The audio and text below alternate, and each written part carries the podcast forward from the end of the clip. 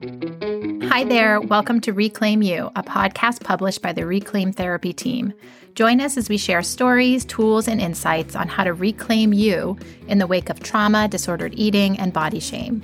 Grab your coffee, tea, or your favorite snack and get cozy because we're about to dive in.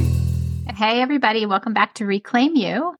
Casey and I are here today, and we're talking all about how things often feel worse before they feel better. Yes. Isn't that the truth? It is. It really is. Before before we started recording, we were just recounting all of the ways in our current lives things feel worse before they feel better. And normalizing that. Mm-hmm. Especially in trauma recovery and eating disorder recovery, things can feel pretty pretty shitty. So shitty. Mm-hmm. So shitty. I mean, when I every time I see a client, I never end a first session without telling them that this isn't for the faint of heart, right? That it's really brave that they're taking this on. And, you know, I can see that people probably be like, oh, yeah, they're just buttering me up or whatever. Um, but it's a true story. You know, like nobody really knows what it feels like until you're in it, mm-hmm. you know, and it can take people many years to start because change has to happen. Mm-hmm. And there, there's a couple things that I think cause people to feel like it gets worse before it gets better. Number one is you're usually laying out all the things that you're struggling with, everything that's bothering you, all of the hard emotions, all of the things you cannot change, cannot control, struggle to accept. And it's probably the environment that you put them all together one of the only environments. And so you look at that and you go, Pieces oh, shit. Yeah. Now yeah. what? Because none of it is organized. Right. In the beginning, I call it piles of laundry. Just everywhere. And you have to sit with that for a while. So I think that's one part of it. I think number two is that looking at the way that you have coped with life with compassion but also with the understanding of is that serving you in the long run? Is that causing you more pain, discomfort, dysregulation?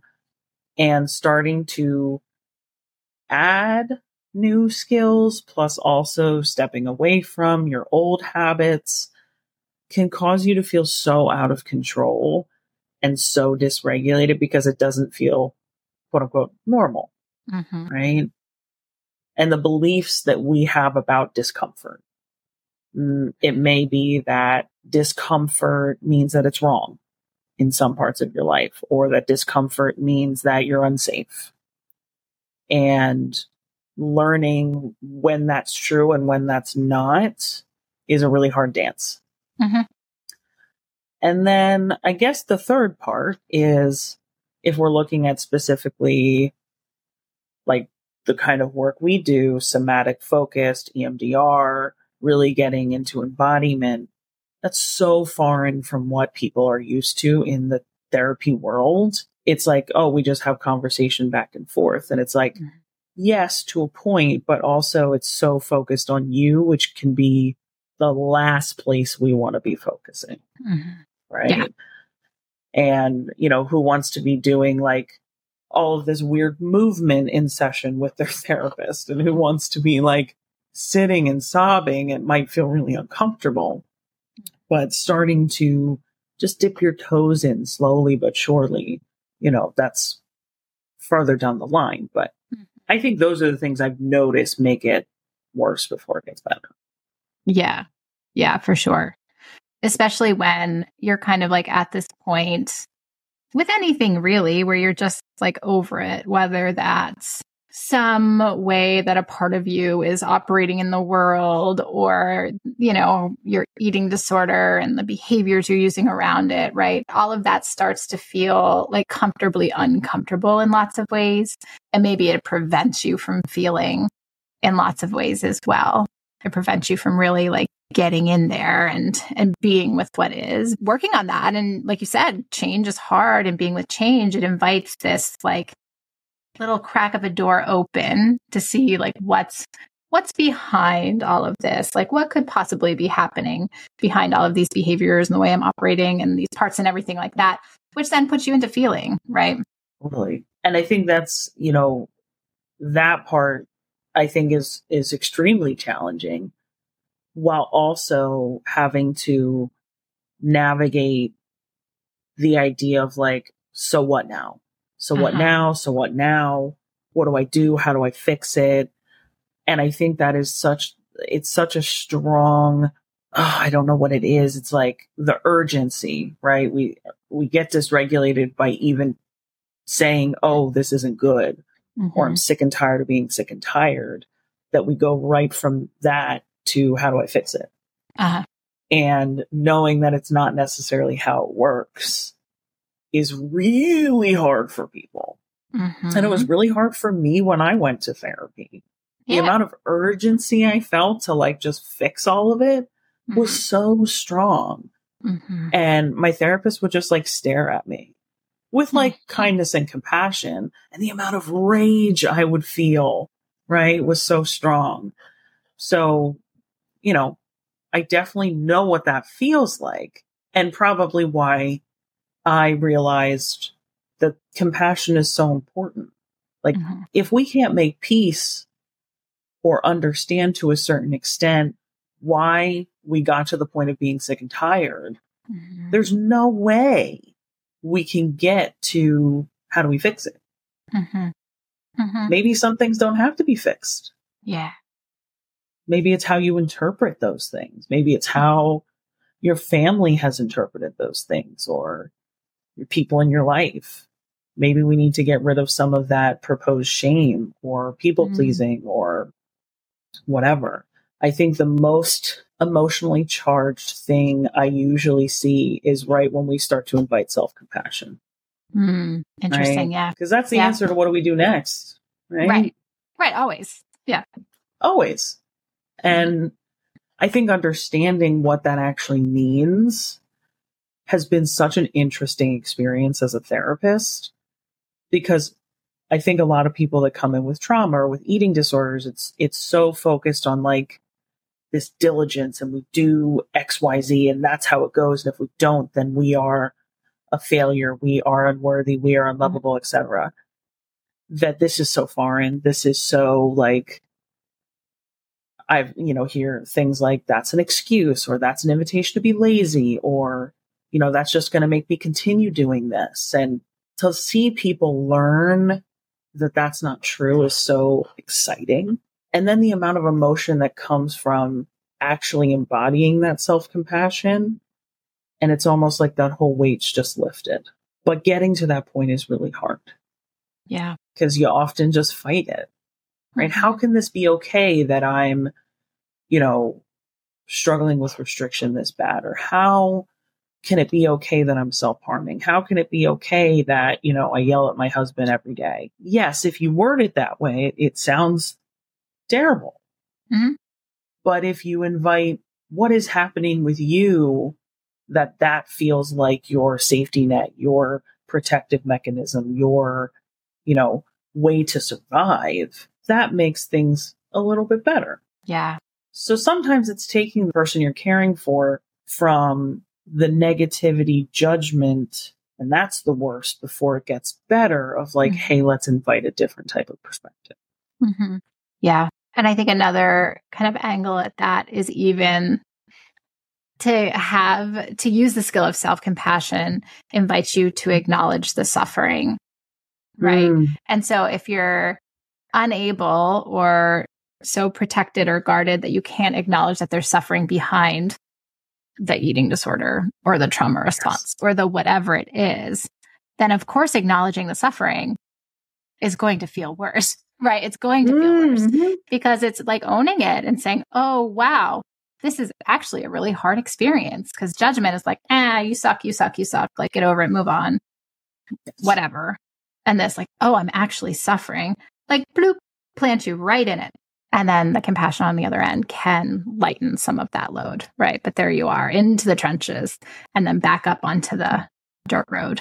Acknowledging that we are in pain or acknowledging that, you know, things have happened to us that impact us is so foreign to what society today, quote unquote, allows you to experience.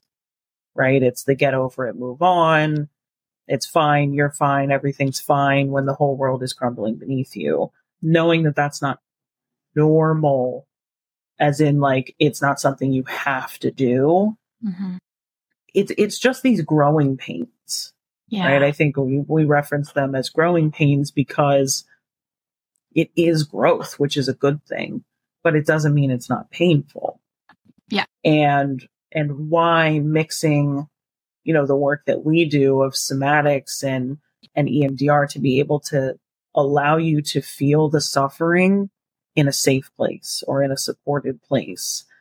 And so, you know, for anybody who thinks they're going to have to go into a therapeutic environment and mm-hmm.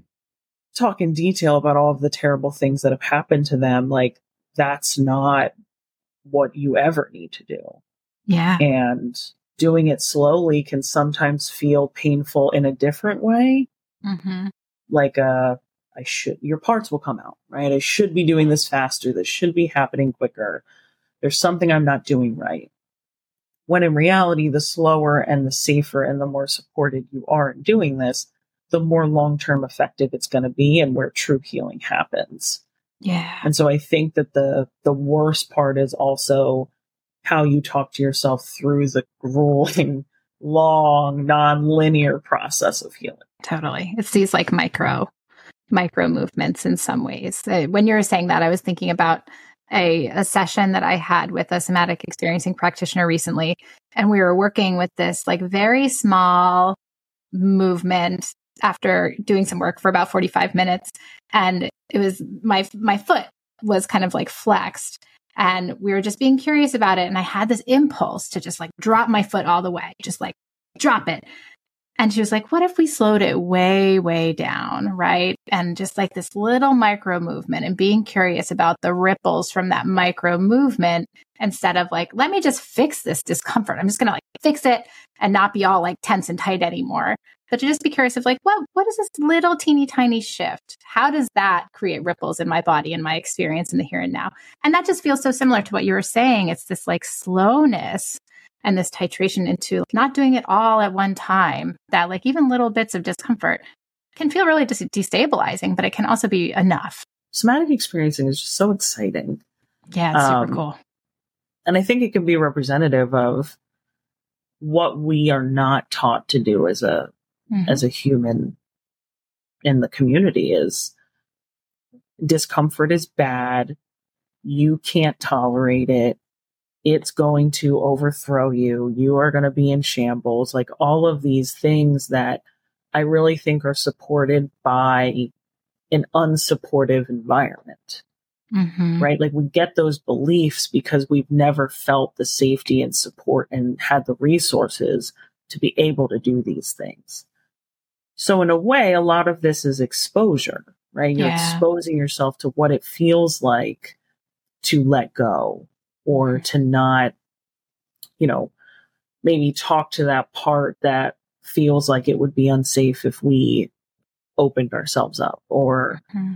you know, acknowledging the dissociation and, and working on grounding. That's exposure and realizing mm-hmm. that that's going to be hard, mm-hmm. you know, but, but also inviting that you have autonomy, you have, you know, the right to consent to whatever feels comfortable for you in the work that you do.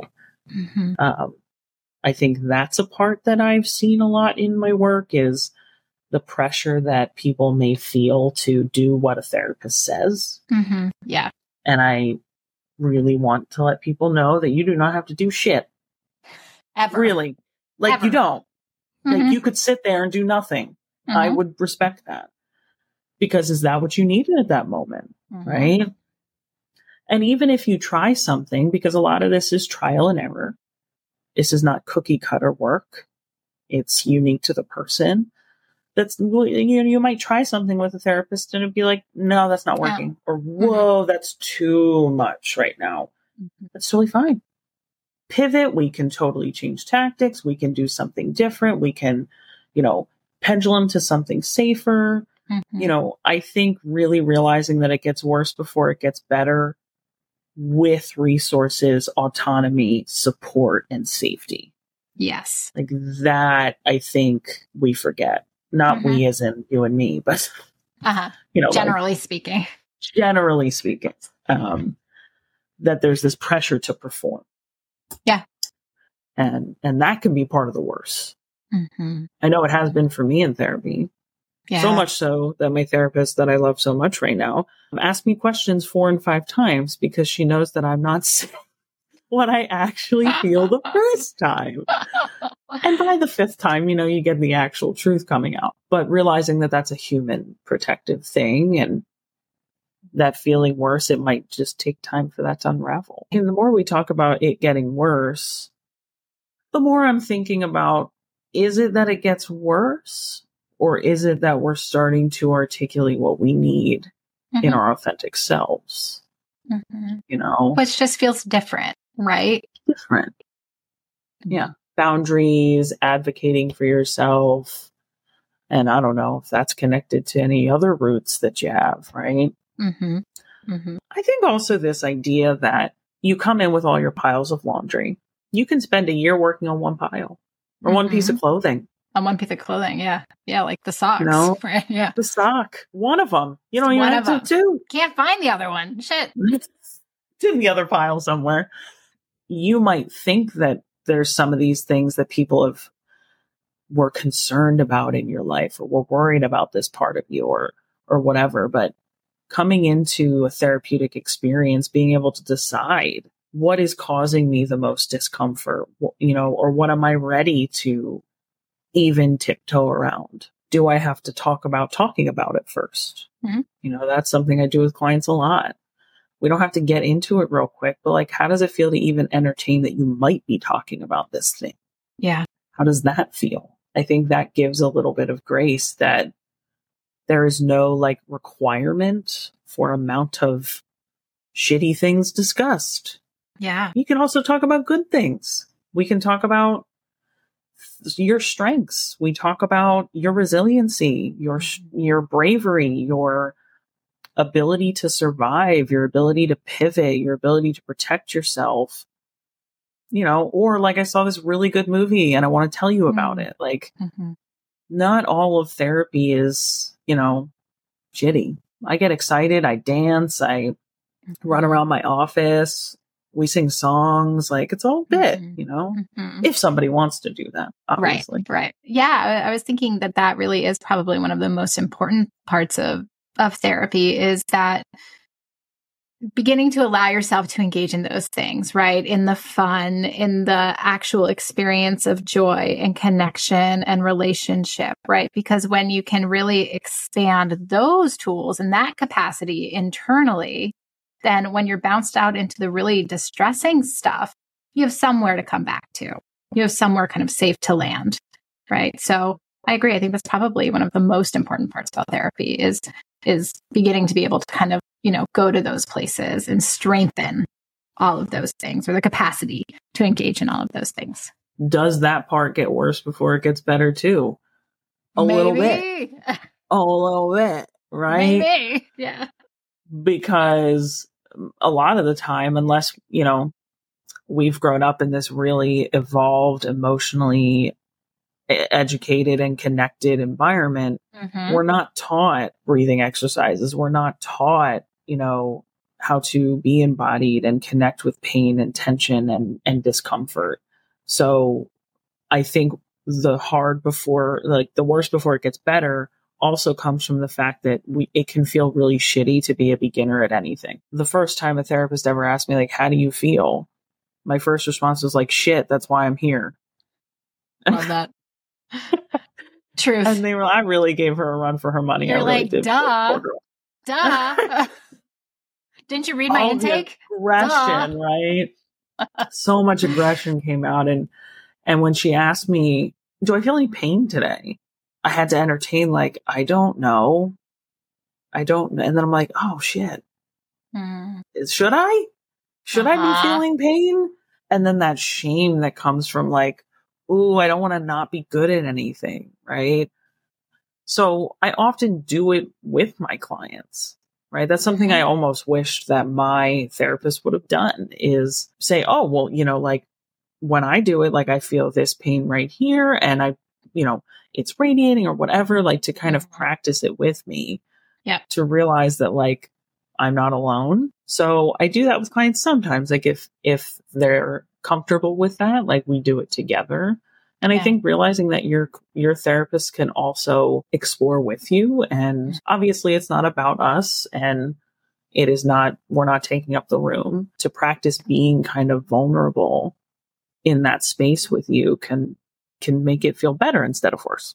It's funny. I was sitting with a group of, I guess maybe like millennial, elder millennial women over the weekend and reflecting on just what you said earlier that for the most part, there wasn't a lot of like identifying emotion growing up. You know, uh, folks were Mhm. saying how it was, you don't feel that way, or like, suck it up, move on, get over it, dust it off.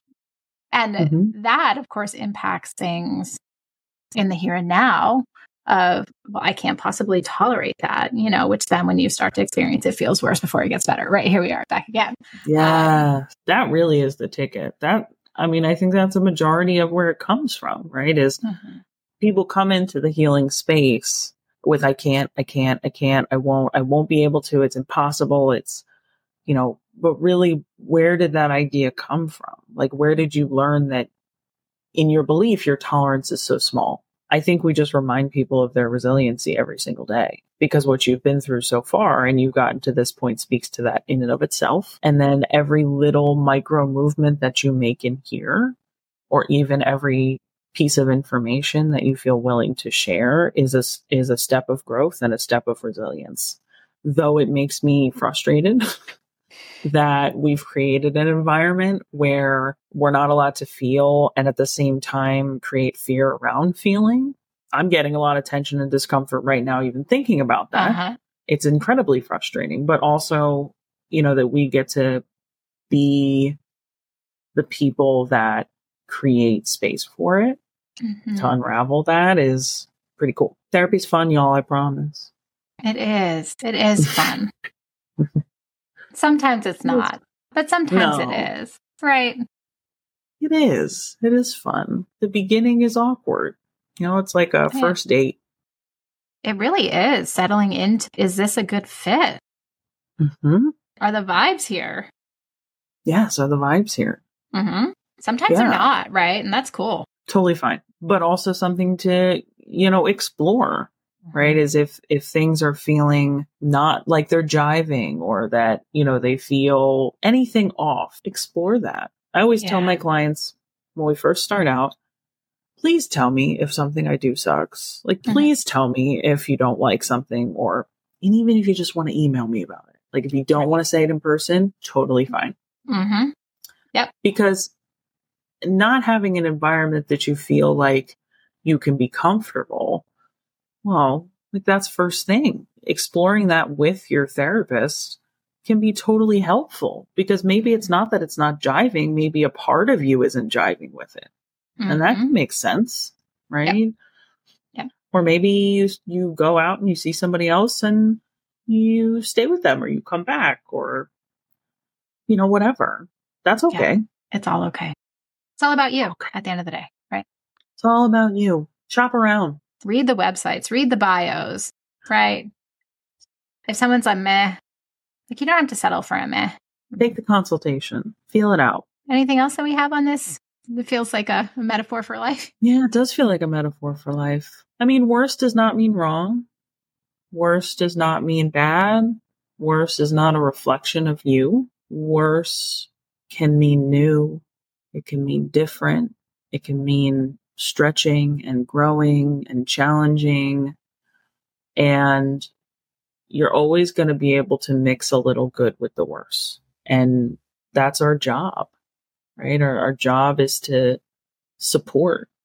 We don't fix. We don't, you know, we're here with you to create safety and support and permission if you don't have it for yourself to mm-hmm. be in that worse and to get you to a point where it feels better. Mm-hmm. And I can't tell you how long that'll be. but I can tell you that we're with you the whole way, the whole Yeah. journey, and caring for you and loving you through it. hmm And with the autonomy and consent to stop, change, pivot, and move. It gets better. It does. It does. There's hope, right?